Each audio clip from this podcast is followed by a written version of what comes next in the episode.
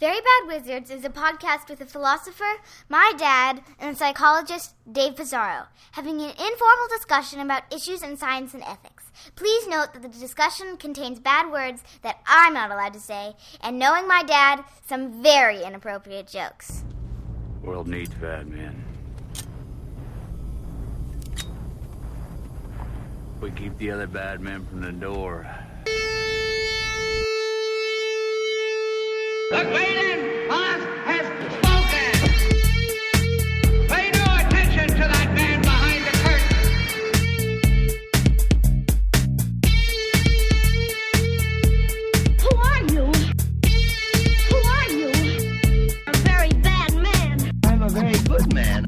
Good man. Welcome to Very Bad Wizards. I'm Tamler Summers from the University of Houston. Dave, I'm struggling with this. Is it GIF or is it GIF? So there's a big nerd debate about this, and the guy who originated the file format here, we're talking about the little animated pictures of cats and stuff that Matt Welsh has made part of the Very Bad Wizards podcast. There's a big nerd debate, and it's either – so the guy who invented that format swears up and down that it's pronounced GIF. But I don't think that he's the final arbiter of this. Like, I actually think it's GIF. It's too close to gift for me to actually care what that guy says. So you're like the Derrida. Exactly. He's not. He has no say. He has no voice. I think in this case, first of all, GI often is soft. It's a soft G for GI. Magic. It's not magic, right? It's like a magic. Yeah. Right? Well, like giraffe, right? But just it's giraffe. So close to gift. But second of all, by the way, I'm David Pizarro from Cornell University. Yeah, you are.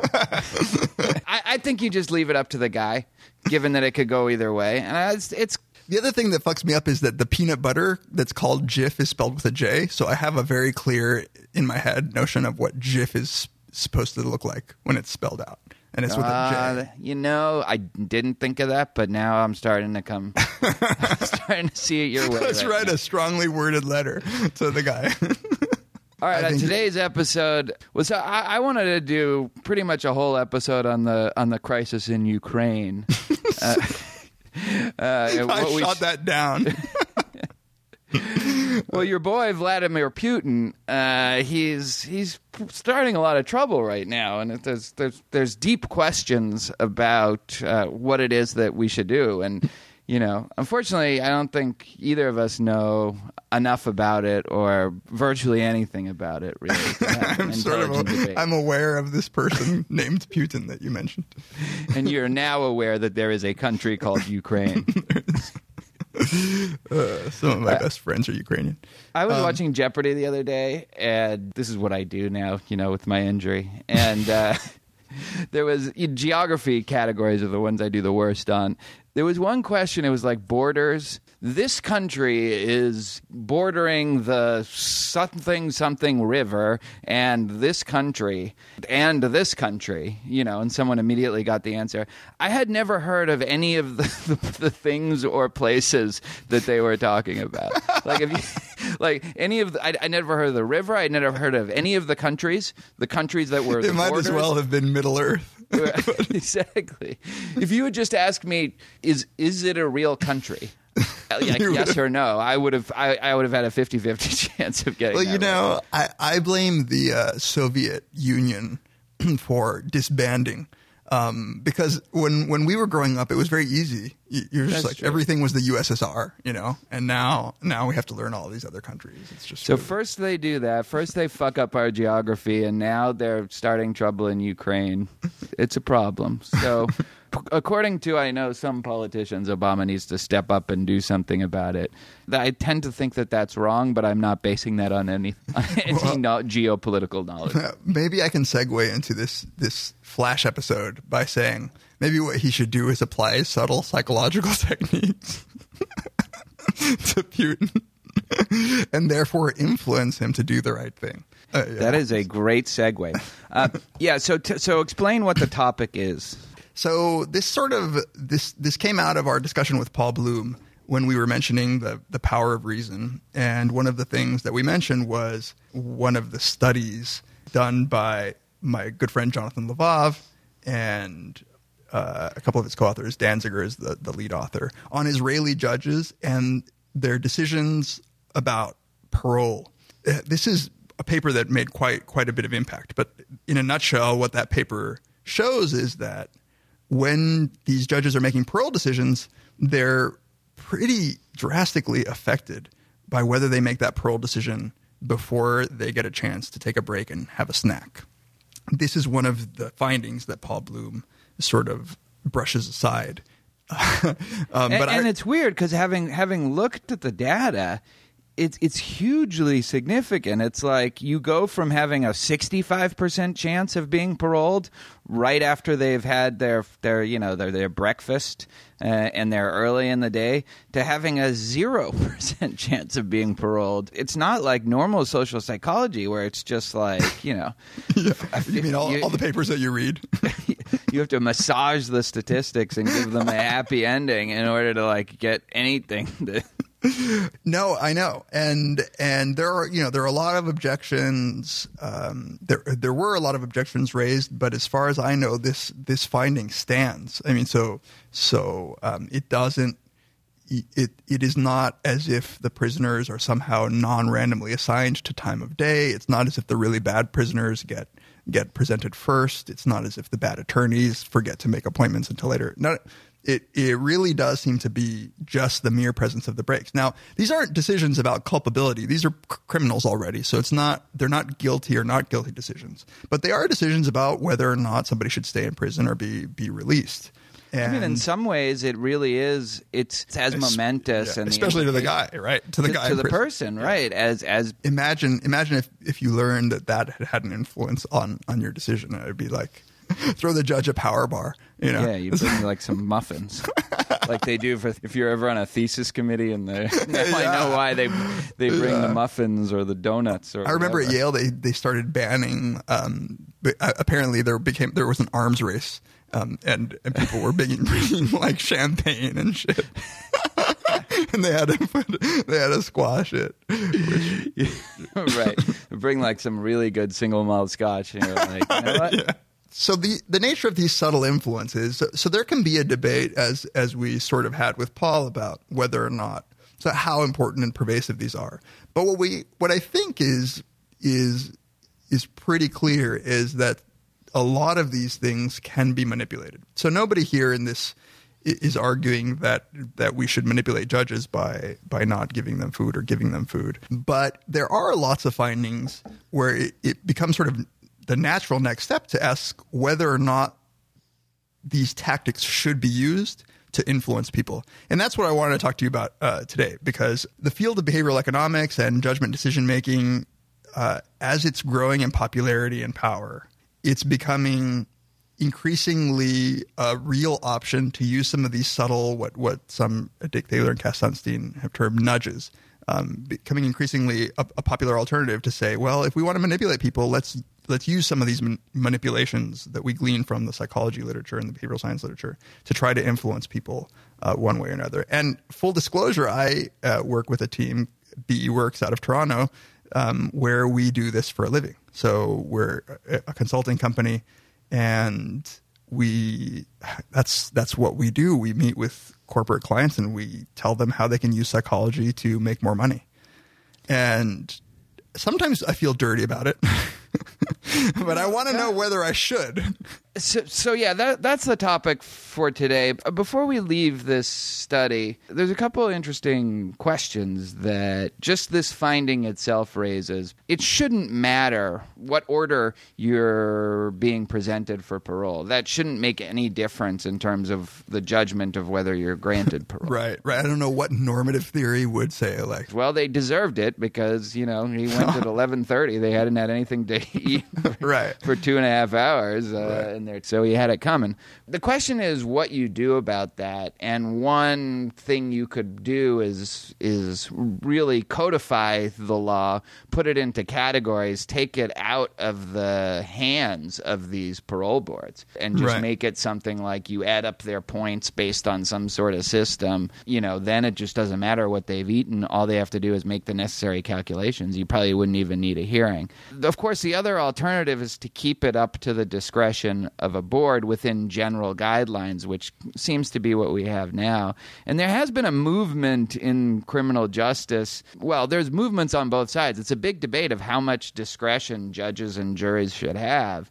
And I'm definitely on the side of giving judges and parole boards and as much discretion as possible. But these kinds of findings fuck with me, right? Because if they're so much less likely to grant somebody parole after they haven't eaten for two hours. And there's got to be so many other of these biases. It's disturbing, right? Because you can take care of one, but you don't know. It seems like a hydra. Like, you never know what, at an individual level, for instance, if the judge didn't get enough sleep, right? I mean, presumably these effects are due to fatigue of some sort, right? I love the quote that they end with. It says, you know, right, justice is what the judge ate for breakfast might be an appropriate caricature for human decision-making in general, which that should really bother people, right? That should really bother people. And it should especially bother people like me who don't believe that a predetermined categories are the way to go when it comes to justice, who really think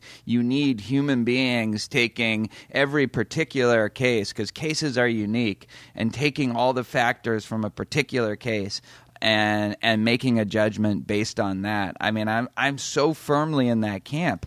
But when it comes to things like this, and God only knows what race the person is, the size of the person, the looks of the person, all of these things have got to have a big effect. There's a couple of things. Like, so one, you don't have to think that these small influences have a long-lasting or enduring effect on something like attitudes, right? It doesn't need to be demonstrated that judges change their view of the penal code or something because of this.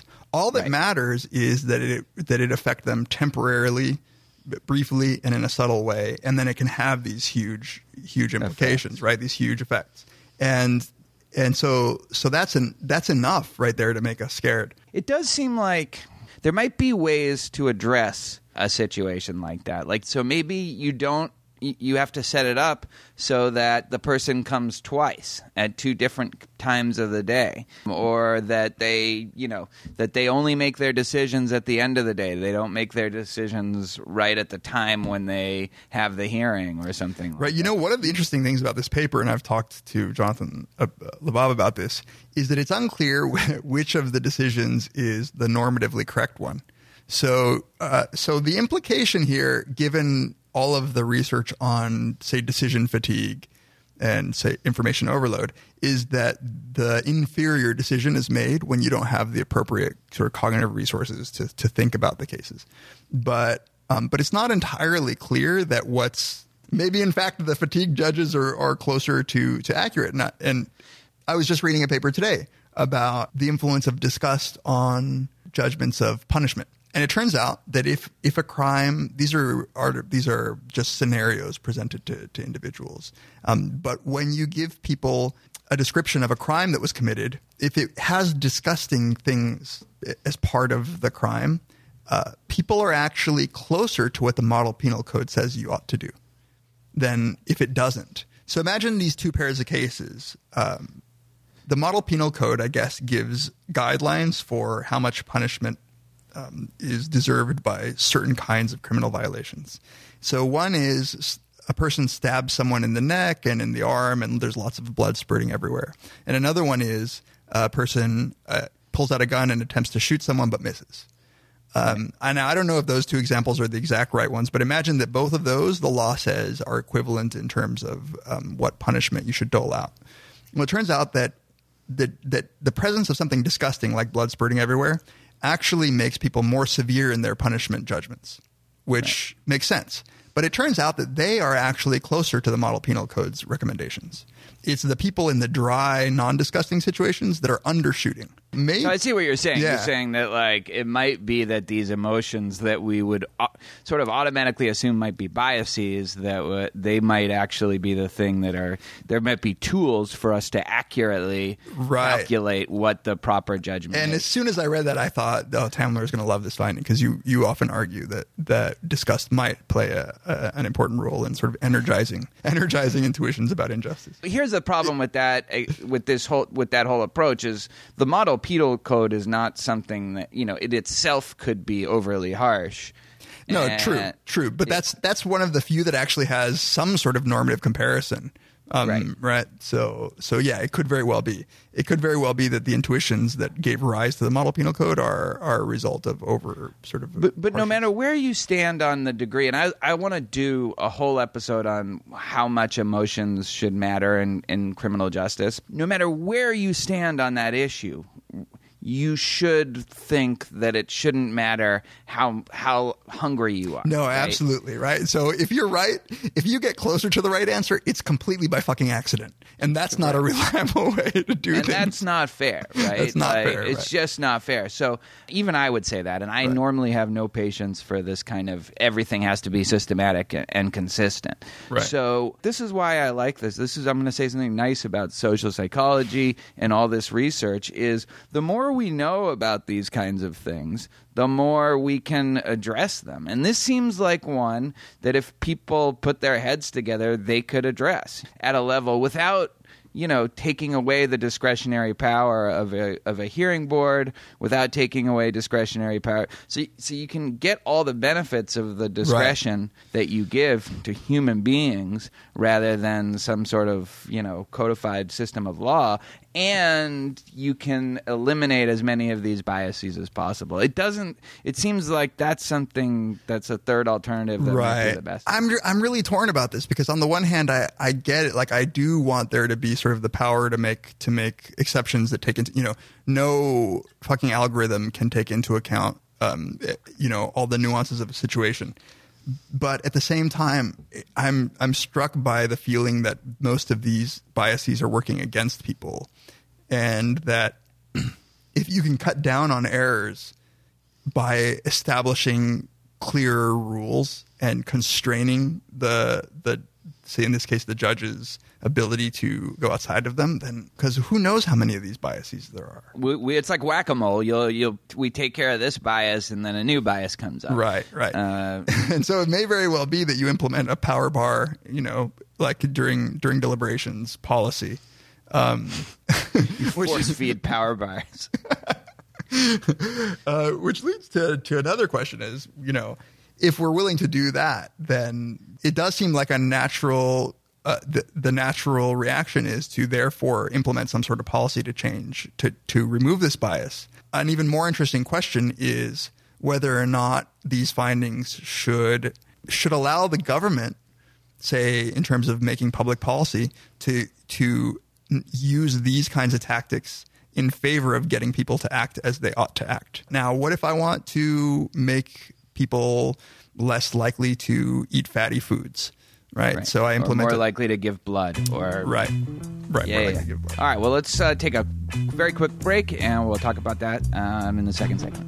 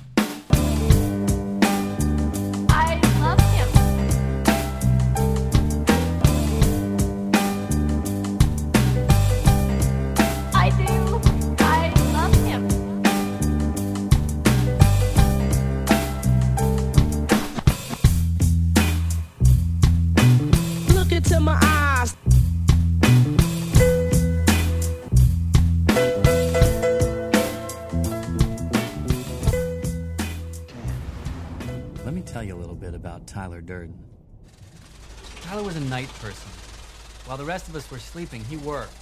He had one part-time job as a projectionist. See, a movie doesn't come all on one big reel. It comes on a few. So someone has to be there to switch the projectors at the exact moment that one reel ends and the next one begins. If you look for it, you can see these little dots come into the upper right-hand corner of the screen. In the industry, we call them cigarette burns. That's the cue for a changeover. He flips the projectors, movie keeps right on going, and nobody in the audience has any idea. Why would anyone want this shit job? Because it affords them other interesting opportunities. like splicing single frames of pornography into family film. So when the snooty cat and the courageous dog with the celebrity voices meet for the first time in Reel 3, that's when you'll catch a flash of Tyler's contribution to the film.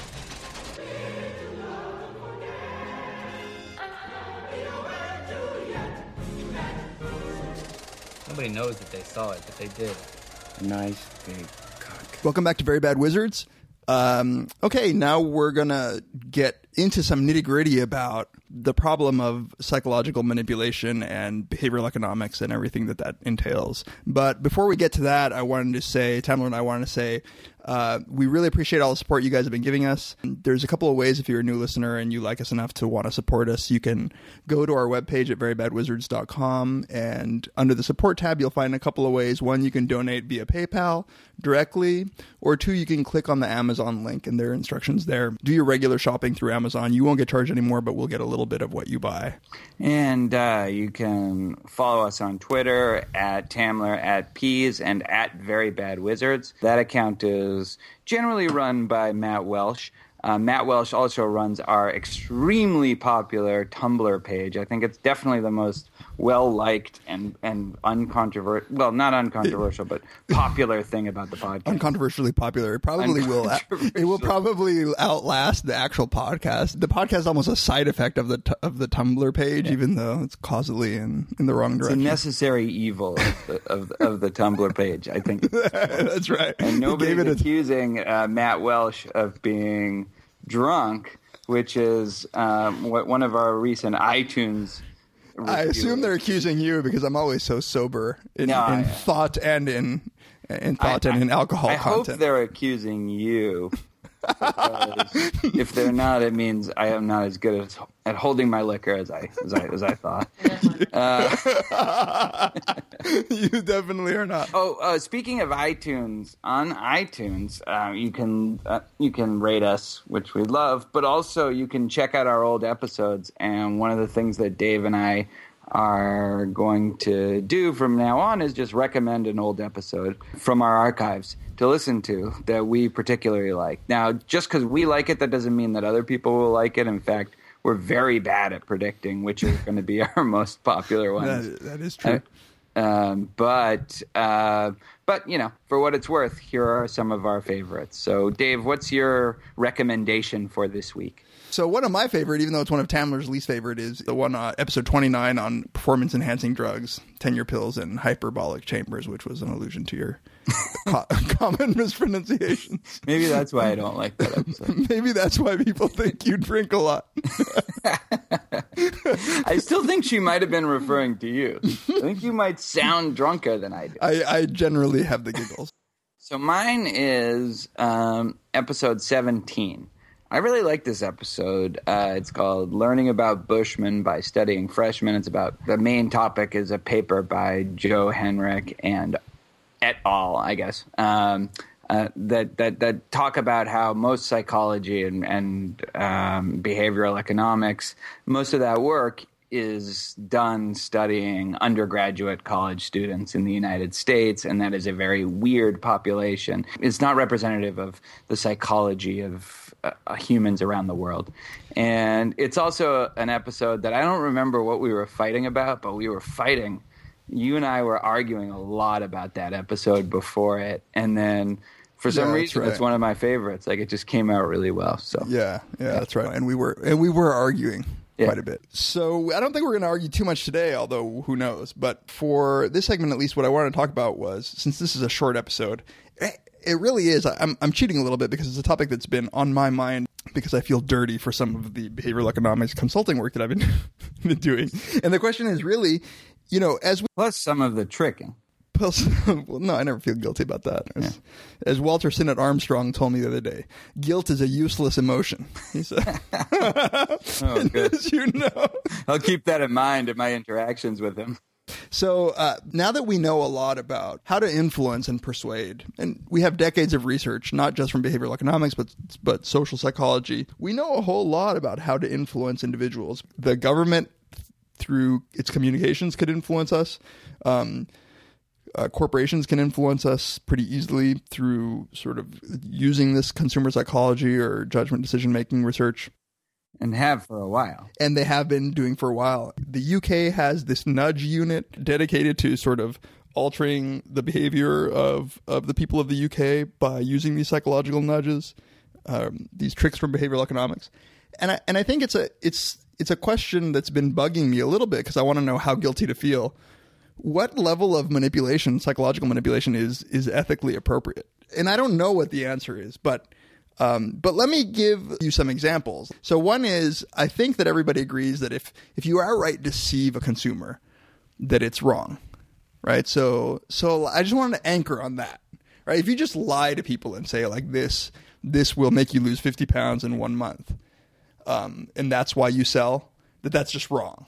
But that's not what the science of nudging is all about. But then you have, let's call this a gray, what I think is a gray area, but some in-between land where you have the classic unconscious sort of manipulations. And that's what the little clip from the Fight Club is alluding to. So you flash something at subconsciously below the threshold of awareness. So the consumer never knows whether they're being manipulated or not. Now, it used to be thought that this didn't work, but there is some evidence that, at least in some cases, it works. So here, the consumer never even knows that they've been manipulated, right? They have no knowledge that there's even been an attempt at manipulation. So, and then finally, you have just. But some that's more not the nudging either, right? I mean, that's not what Sunstein and Thaler are. No, are recommending. That's not what they're recommending, right? What they're recommending is just presenting the right information. So you give everybody access to the information. They know that they're being targeted. They know that they're being that there's an attempt made to persuade them. But you use some sort of changing the context in which the information is given, change the comparison condition, and you alter their behavior. So a good example of this is presenting a decoy price option. So you have two options that you're trying to sell a consumer: a cheap one, an expensive one, a better one, and a worse one. And you can alter which one they go for by simply presenting a third decoy option. It's a third option that should make absolutely no difference when you're comparing the first two. Now, here you've given people the same exact information as before.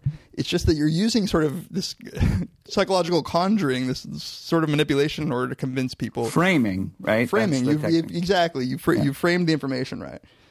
So I want to know, is even this last level, what do you think? All right. Well, I'm glad you asked me because I'm a philosopher, I'm an ethicist, and this is what I do, right? Exactly. I don't know why Chuck Klosterman is doing that bullshit fucking New York Times thing, and they didn't even ask me. As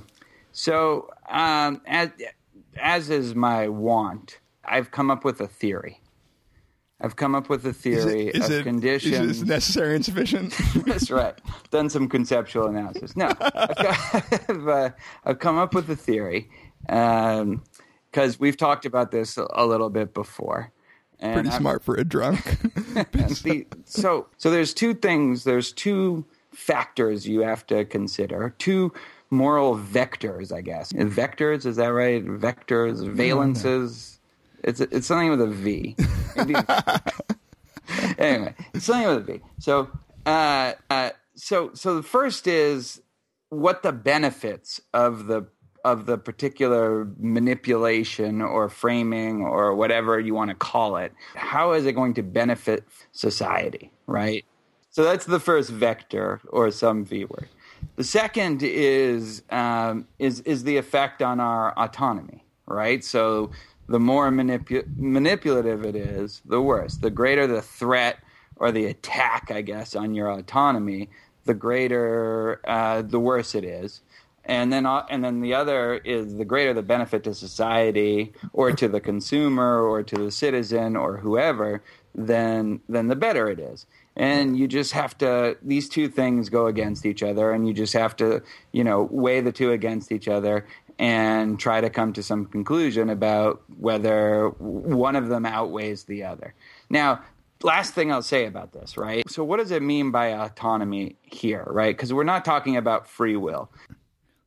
They're not an attack on our ability to do otherwise in the strong metaphysical sense, right? But I think there is a sense of autonomy that we're really concerned about in these cases. And I think it's this. I think it's what the person would want to do upon reflection, right? What they would endorse upon reflection, the choice that they would make upon reflection. The more you're taking them away from that, the greater the threat to their autonomy. The more you might be nudging them towards that, the less the threat to the autonomy. You might even say that it's actually a kind of a positive. It's actually making them freer. Right. Philosophers call this, whatever matches their higher order desire. Right. So you can the Frankfurt thing. So let's take the organ donation example. Although quickly, there's a clear case in which people do this to themselves. They may be wrong about it, but people are more than willing to try hypnosis in order to stop smoking cigarettes, for instance. They're more than willing to bypass their own autonomy, like listen to subliminal tapes in order to But that's because their second order desire. Exactly. Yeah, it's an example of what. Right. Yeah, it's an example in support of your claim that we're sometimes willing to bypass our own autonomy in order to meet our higher order desires. So let's take the organ donation example. The idea is there are certain countries where filling out your form to get your driver's license, and they say, if you die in a car accident, do you want to donate your organ? For some countries, the default option, the option that you just, if you don't say anything, will be the option you take is that you donate your organs. And for some, the option, you actually have to check a box in order to donate your organs. Right. And it has a... So in the U.S., you have to check a box. And in the U.S., you have to check a box. And this has a huge effect, right? And there are cool stats, and I looked this up. Yeah, no, it's as clear, it's as strong as effect as you can get. And Dan Ariely, your boy... does this. He takes similar countries and he sort of compares them. So like Austria and Germany, right? Two just countries filled with just evil people, right? But it's not like one is worse than another, right? There are some Germans who I love and they know who they are. No, I know. So. I love Germans. They're great now. But the point is, it was all part of one big Prussian Jew-hating empire, right? So Austria has an that you have to opt out of donating your organs, and Germany has you have to opt into donating your organs. Austria, 99.8% of the people donate their organs. Germany, 12% of people donate their organs. Belgium and the Netherlands, again, two countries that nobody knows the difference between other than you can go to Amsterdam and smoke pot. Well, I know Jean-Claude Van Damme is from one of them. It's from one of them, right. 98% for Belgium because they have the default option being donate your organs. Netherlands, 28% because they don't, right? Sweden and Denmark, 85% for Sweden. Because the default is donate, Denmark 4%. So it's a huge difference. It makes all the difference in the world right here. So what do you think about that case? So actually, part of it depends on what's going on, right? So one version of what's going on might be that people aren't paying attention to the information, so nobody's paying attention, and therefore they gloss over the thing. They don't check. They don't bother to act, and so because they haven't processed the information appropriately, and so they just move on to the next question, noting only that they don't need to do anything, and they get opted in. That's one version of what could be happening. The other version is that somehow it's communicating a norm that, you know what, we all do this, and communicating that norm says, well, I guess I'll do it too. I won't change it. And that in some way, philosophers like this, it's this a Gricean sort of communication, right? A Gricean. So. Yeah. Shout outs to Colm again. So in that case, it's less disturbing. What I wouldn't want is for it to be a case of deception. You don't want it to be the case of the credit card company who puts in big old numbers, they put 3% APR, and then really tiny numbers, they put after 6 months, it's 21%. Right. You don't want it to be a case of that. So I would be – and what I don't know, actually. I'm embarrassed to not know, but I don't know if there have been any studies done on whether people after the fact, if they're asked, did you choose this? Did you know about this? In the U.S., you get a big old sticker on your license that says I'm an organ donor. Right. Or at least in some states. And that can help you, like if you're McLovin. That's right. You're an organ donor. That's right. So it's crucial to me that people aren't being deceived. But see, here's the interesting. So these are two separate questions, right? So what if? So we're assuming that this is just good for society if people don't, more people donate their organs. So I think that's pretty much a given, right? So then the issue is to what extent this is a threat to autonomy, right? And so here's the question, right? The way I framed it at the beginning, what would matter would be what these people would want to do upon reflection. Yeah. Right? Now, it could be that what they want to do upon reflection is donate their organs. So it might be, right, that that you have to trick people into, in this case, because they're at the DMV, they don't want to fucking be there. They're not thinking about being moral. They're thinking about getting the fuck out of there. And so it might be that you have to trick people into doing what they would want to do upon reflection when they're really thinking about it. That's kind of what my distinction gets at, because if people upon reflection would want to do it, all you would have to do is just present the information in this sort of tricky default, like opt-in way. What I'm afraid of is that there are plenty of people who upon reflection would not want to do that. Right.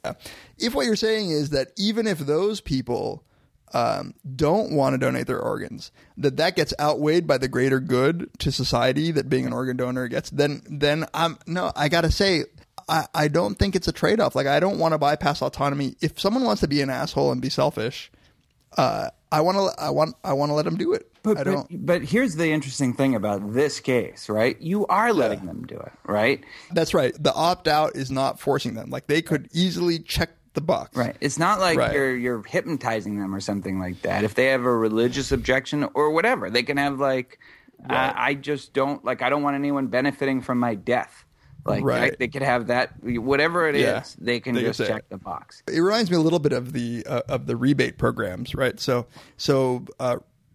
psychologists and behavioral economists have known for quite some time that even if you give people, if you say like $50 rebate, mail-in rebate, people will look at that and they'll say, oh, and they'll take $50 off the cost of the product that they're trying to buy, and they will never turn in that rebate. The law only requires that all of the information be present when people are making the decision. So people know that they're going to have to mail it in. They just make this error of optimism. They just think that they think, oh, I'm going to totally turn it in, and they don't at all. How many rebates do you think you've had, and how many have you turned in? I've maybe mailed in one thing in my life, and For the life of me, I don't even remember if I got a rebate back. But like, that's the other. Like, that's the thing. I have no recollection. I mean, the loss is that they have to give it back, but they could easily make it so that you could just like register over email and they'd like electronically deposit, but they don't, because the law doesn't require that of them, and they make bank. Fully giving them all of the information and the ability to opt out. It's not enough. It's not enough, right?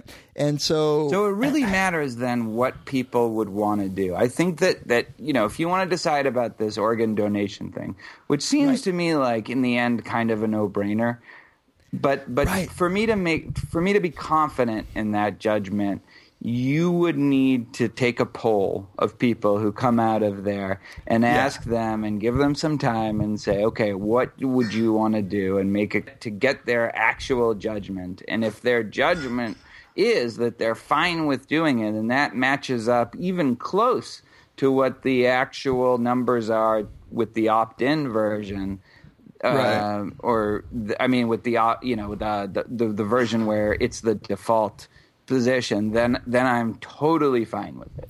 But if there's a big difference, then I agree, there does seem something problematic about it. But what is that? Because it's like, benefits society, it can't hurt them, they're dead.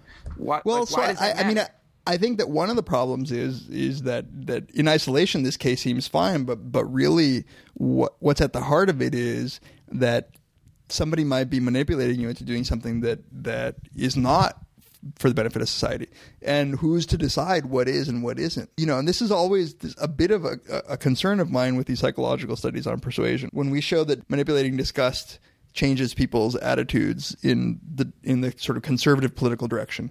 Now, these aren't very powerful or long-lasting, I don't think, at least. But I don't have to say that just because we had Paul Bloom on last time. When I speak to liberal audiences, they just want to know how to manipulate. How do they get, say, conservatives to be more liberal? it's offensive when people are trying to use it to do something that you don't agree with. And there is a lot of stuff that's up in the air. It's up for debate. And I don't want to have a position that is something like this, which I think you might have, but correct me if I'm wrong, which is it's okay so long as I agree with the end goal. You think I might have that? Yeah, I think that you somehow endorse the manipulation is okay as long as it meets my goals, but it's not okay if it's in the service of something that I am in disagreement with. Well, no, I actually don't have that because I'm not like in favor of totalitarian regime.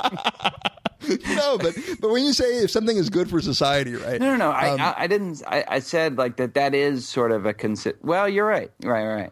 So I did say that, right? I also said that organ donation was good for society, right. But in my theory, this is the problem with theories. Right? That you're the one who was all excited about presenting a theory. It's like a theory boner for a second. I did. You haven't had that one since grad school. I got this justice thing licked. Three things. You know, like this is something like I need to see a psychiatrist. The fact that I wanted to put forth a theory in the first place is just problematic. It's troubling. I'm telling you, this ankle thing, it fucks with your head. But anyway, so wait, what were we talking about? Whether it's good, whether right. So, like, what's good for society? I totally agree that's the troubling part. And this is how I think a lot of totalitarian societies start out with the idea that they're doing what's best for the people and coercing them into doing what's best for them, right? Before you know it, you're getting caned for chewing bubblegum. Well, I think that I like that.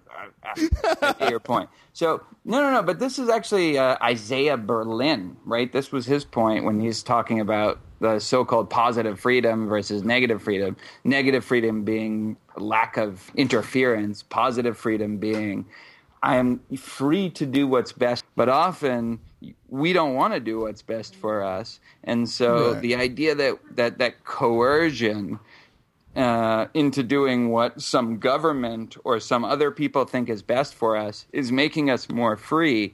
There's something extra insulting about that, right? And I agree completely with you that that's troubling, that that's a problem. I totally respect somebody, and I guess I have a lot of family that's like this because I think Orthodox Jews don't allow organ donation. Some people are opposed to it.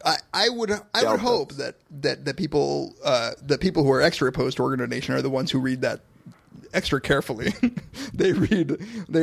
It would be nice to show that those are the people least likely to be influenced by the opt-in versus opt-out. Yeah, it would be. It would be nice to know that they weren't being tricked into doing something that was against their personal convictions. And, it may well be – it's not like we've done a ton of research on this. It may well be that someone has shown that or it may not. But I do think that's important. If we're trying to decide whether to switch our – I mean my intuition is that this is something we should do. Given those statistics, that this is something we should do, and we should do it fast because, like, people are dying because we have a default option that shouldn't be the default option. So my intuition is we should do it, and we should do it fast. But I do think by any means necessary. Like a fender bender should just turn into a fatal car accident. I'm just like I might as well just call myself Herman Goering right now.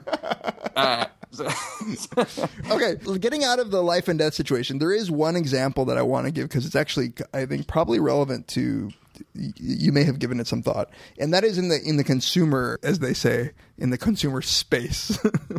Do they say that? They do. They said that, but the people say that. So and lately, it's been in the news a bit. If you're a tech nerd, iOS games, right, on your iPad or on your iPhone. Or on Android or whatever, where they're in-app purchases for games. So The Simpsons tapped out. You build your own community, and you could do it all without paying any money. But in order to get to that next level, it's like it's easy if you just buy some donuts to help Homer build, and that costs you $5 a pack. And there's a tons of kids games like this. Basically, people have taken all of the lessons that we've learned from the psychology of learning and all of the lessons we've learned from the addiction of gambling, and they've ported it into these iOS games. And people are spending thousands of dollars a month on these in-app purchases and games. And like Candy Crush or... Yeah, exactly. Yeah, exactly. Yeah. And that is just, that is perfectly taking like the stupid part of human psychology and just juicing it. Right. And someone who has spent $75,000 on Candy Crush, I would fully support Apple. You're still on level 20. I'm still on level 3. Right. Right. There's a clear case. Yeah. It's interesting because I've been there. I'm not that bad actually, and what I do is I just delete the games. I've probably deleted Candy Crush from my daughter's iTouch, my wife's iPad, my iPhone. At least 2 times each and maybe more. Right. Like I get it and then I figure out, okay, I'm good now. I can handle it again and I put it back on and then I delete it. I realize if you could sign up for the inability to ever install it again onto your device, would you do that? Absolutely. I would do that in a second, right? Like I want those apps, commitment device apps. Yeah. Those, it's like when Google had a little app that you had to do math problems in order to not email people. When Google Goggles. That's what that was. That was awesome. I used to have that. I don't know why I got rid of it. It was because you would never be able to email anyone. But that's an interesting question because I know that's psychology. I don't know if you've been there, but and it's not the money because I haven't spent very much money. All joking aside, it's the time. It's but I get the psychology of I'm doing this, but I don't want to be doing this. I even know, in not even the back of my mind, in the close to the very front of my mind, that I don't want to be doing this anymore. And it's making me something that's making me do it. Something about these games that I am very addictive when it comes to these things, which is why I have to place so many external constraints on myself. Right. But no. I'm not, but I dread like my kid doing something like that, right, and getting like super duper addicted to it. You know what's worse is when your kid is totally fine with it, but you're bad with it, so you have to be deleting games from your own child's iTouch. She's like, "Fuck you, Dad." No, it's like not my fault that you can't control yourself. Exactly. But she just she grew up with it, so she just accepts it. It's so sad. I guess I have a bit of a libertarian streak where I want more. I want there to be a market for pre-commitment devices. Like what you say, like that to me would be the ideal solution because as you say, it's even in the front of your mind. You're not being deceived really. You're being manipulated by these games in a way that you know full well. It's not unconscious. It's not it is much like drug addiction in that sense. Where you know that you don't want the drug, but you have to have it. Yeah. So what I want is like rehab programs for these sorts of things. I want there to be a market for the kinds of apps or the kinds of messages to consumers or the things that would combat the other. I mean, like with drugs, I've always thought that the thing that saved me from being a drug addict is that everybody thinks I'm a narc. Anytime I asked for drugs when I was younger. I mean, I don't still do it. Because you're a dork.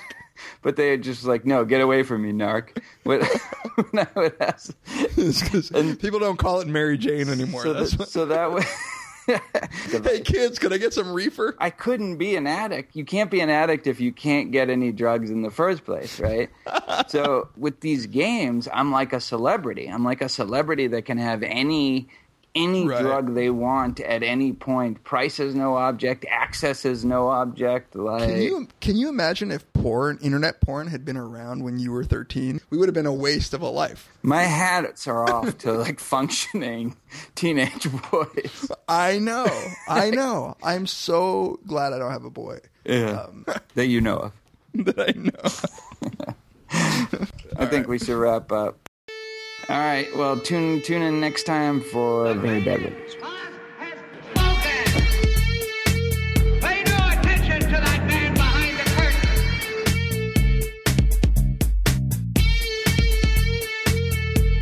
curtain. Who are you?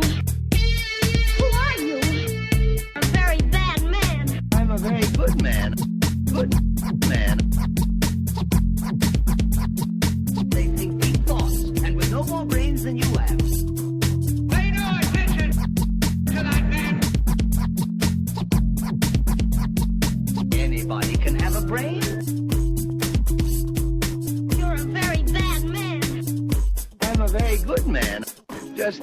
Very bad wizard.